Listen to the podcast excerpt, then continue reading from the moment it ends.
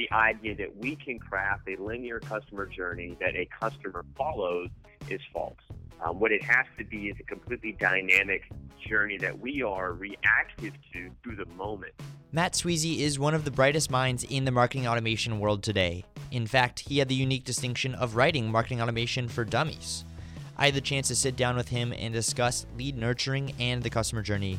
This is definitely one of my favorite episodes, and it is chock full of actionable insights. So I will stop talking and let Matt continue discussing his definition of the customer journey there is no longer a quote unquote customer journey in the fact that we can dictate it. There, is a customer journey, and such that a customer will go through series of steps, and there is a progress or progress, a progression to how they find information, uh, which means it, it's completely different for every buyer at every moment. And the only way to actually craft that is through a completely dynamic marketing system. Hence, why you see uh, so much excitement around things such as marketing automation these days. Gotcha. And in terms of nurturing leads along that journey, how do you develop a plan, uh, since it isn't linear, to address that? Yeah, it's a great question. So lead nurturing programs have to be, well, first off, let's take two steps back. So when most people start off and get a lead nurturing program, what they typically do is they say, all right, I'm going to take everything that I know and I'm going to automate it. So rather than me having to send emails at these different times, I'm just going to automate it. And essentially what you get to is an automated spam cannon that gets you to a bad result just faster. What you see is the actual best use case for lead nurturing is it's a dynamic process that is reactive and proactive based on behavioral actions, uh, such as if somebody does the following, this is how we want to respond, or that tells us a very specific insight about that person that we can then act proactively on. Um, it, it's not a a person filled out a white paper. Now I send them these five pieces of content because I know if someone reads these five pieces of content, they become sales ready. Um, that's the difference between the two. If that helps out. I mean, how do how do personas sort of fit in this equation? Do you view a persona as a, a method to help nurture leads, or what are your what are your thoughts on personas? The idea of a persona, there's two sides to it. So let's first off get to the, the I guess, the, the definition of persona. Uh, persona is one of those words where everyone has a different definition for what it means. So if you take persona as meaning, uh, it is a representation of a person's job title that is incorrect and will will not work. Um, content will not work for that. And the reason why is because if you follow the mathematics out of that logic, that logic says, all right, I need to have content structured to a person's job title. Uh, then you say I have multiple different products, and then you say I have multiple different steps in a buying process or, or, or buying cycle. And you, you multiply all those things out, and you end up with this very large number, which then puts the onus on the marketing department to create content. And this is kind of the scenario we've gotten ourselves in today. Um, I believe the current statistic is that 16% of an annual marketing budget is just content creation, yet 70% of that content is never utilized. And what we fail to realize is persona is behavioral based, not job title based. So if you use the idea of persona to say somebody exhibiting these types of behaviors and asking these types of questions will find these things helpful, then that is the correct way to use persona. But I think the easy answer is a CEO from a, a Fortune 50 or Fortune 500 or, or any large company acts very differently than a CEO of an SMB. Um, and you could also then easily argue back to that point, well, I'll treat them different. And then you get back into that mathematics problem of having to create too much content. It's unsustainable.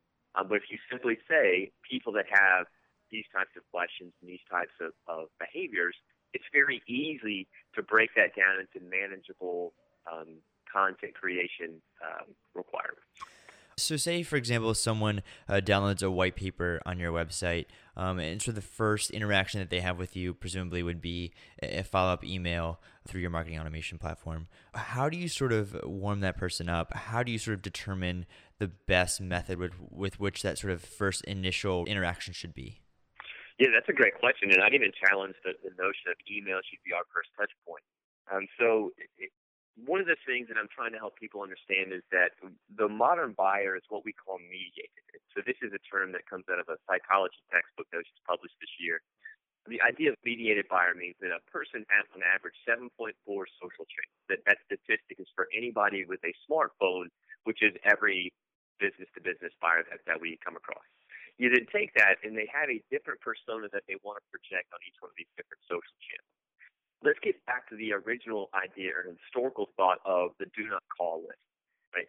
We do not want to give people our telephone number because we do not want people to call me.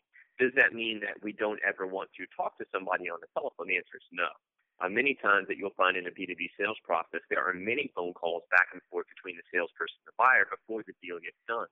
But that means that those phone calls happen at a very specific time when that type of communication is relevant, warranted, and wanted by the buyer.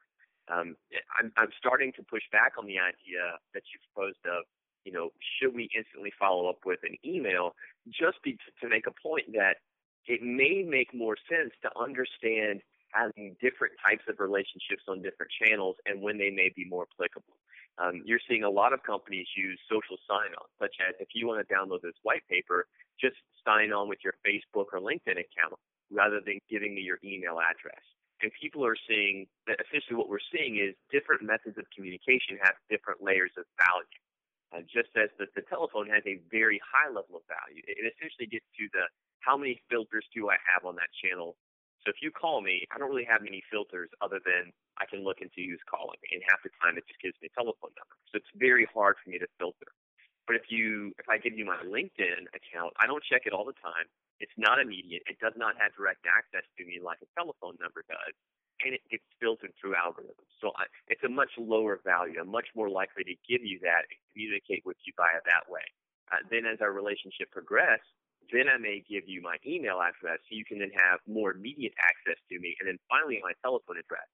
So I, what I may say is rather than reaching instantly back out via email, unless you said that you're going to send that white paper to them via email, um, think about what is appropriate to the relationship at the time and, and give that person the ability, give them the ability to opt in to the communication channel they want that will also then give you insights into how they value your relationship and where you stack up at the time.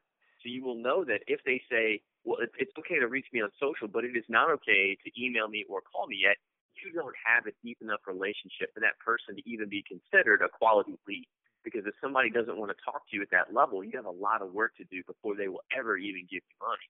Um, so it kind of can give you some insights as into how qualified or what your actual job as a marketer is rather than it's just to give them messages. It's to build that relationship um, that they see value in, and then that's how we win the deals. Hmm. So I, I, guess it sounds like you're saying my next question was going to be should every lead be nurtured, but it sounds like they should be, but not in a automated way. You know, through email. They should there should be a variety of sort of touch points with which you're you're warming them up, essentially, right? Exactly. Because if you were to ask me that question, should every lead be nurtured? That would essentially follow the linear logic of nurturing, which would be anybody that does an action automatically put them on this linear path. Um, and it's the same. It, the reason we have that mentality is because that's the way everything has worked for us up to this point in time. Um, everything that we've done has just been a basic iteration just new technology, right? So go back to 95, we got a website. Then we said, all right, now we've got a website. Now what's the problem? Well, we got to get more people to the website. Then this thing called SEO came about. Then we started driving people to the website via SEO. We had to value those people that came to the website, so we started putting forms up. Then we start putting forms up, and then have to create more content. Then social media, and then it just keeps iterating and iterating and iterating until we get to this point in time when those iterations no longer have the impact that they that is needed to meet that modern buyer because the modern buyer has changed. Um, the difference between all those previous generations and now is the amount of power that a consumer has to bypass us for information. It's never been greater than now. Um, and the statistic I always love to quote is that if a person does a Google search on their desktop device, this research was done when mobile was not the primary device, they harness more power than all of NASA had in 1969 to land a man on the moon to do one simple search. The power that they are harnessing and their ability to get the exact right information instantaneously is so great that it changes their natural ability, what we call the heuristics of how they then teach themselves how to do all these other things. Um, and now that they can do all those things, we call that value self discovery. They know that power. uh, and they they exhibit that power, and they expect that you re- respect that power. Um, so this thing gets into the same thing, such as the average uh, page views that a person will, will will actually experience on your website is 1.7. So many people have this same idea. Let's let's go back to this linear idea of nurturing. Most people then still design their websites in this linear fashion, where somebody comes to my homepage, and then what do they click on next? Oh, they go to this page. Now I need to design this page to get them to the next page many of us go into Google Analytics and look at like the flow analyzer to kind of see how we can optimize the flow. That's completely based off that 1995 idea. If you think about the modern idea, because Google teaches people to expect instantaneous results when you ask a question, that is why that number is at 1.7. It's not because the attention span is eight seconds. It's because they expect things instantly. And if you don't provide that instantly, what recourse do they have? They just go back to Google and ask a different question right? So they're trained, and, and so you know we have to understand how this modern buyer acts. It's not in a fashion. It's it's in a you know essentially they just see the internet as the place where they can find an instant answer. And if we don't help them do that, they just go back to Google and and try again. So, I mean, presumably too, this is only going to, I mean, the power of the buyer is only going to increase more and more, right? I mean, so that's going to make our jobs as marketers more and more difficult. What do you think five years down the road is the answer to the question of like, how, how are we going to be interacting with these folks? What's sort of the best method with which we're going to need to put out content to, to reach them? Yeah, so, so I'm, I'm going to push back once again. So I don't think the, I think the power of the buyer has reached its limit. Huh. Okay. Um, the only thing that the only thing that can happen is it can get faster. Right. So mobile devices are ubiquitous. Most people have multiple devices. Uh, the speed of the internet is so fast that really, if it speeds up any faster, it's not necessarily going to make that much of a difference to a consumer. It's already so it's already faster than, than they can harness. Um, the information and the, the systems that they have, Google is extremely, extremely powerful. I don't think any increases in its power of search capabilities really will make that much of a difference. I think all the major differences have been made, right? The, the power's been shifted. I think for us as marketers, what we have to realize is the next big problem is not that they have more power, it's that there is now more friction to get to them. So I think what we fail to realize is, this, uh, is the idea of noise, right? So what we what the, the initial problem we have is the consumers now have all the power, which means they do their own research. We can't, you know, take them down linear paths like we used to. That, that was problem number one. That that's already happening. The bigger problem that we need to realize, which is coming about right now, is this idea of what I call limitless or infinite noise.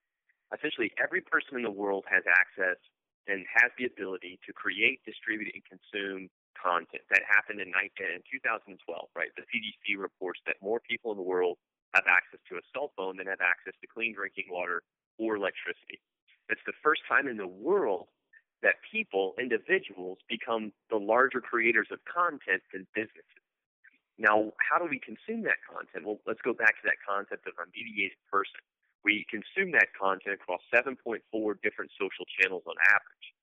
We now need to realize that by 2020, there will be seven to one connected devices to humans each one of those devices can create, distribute, but also mediate that information.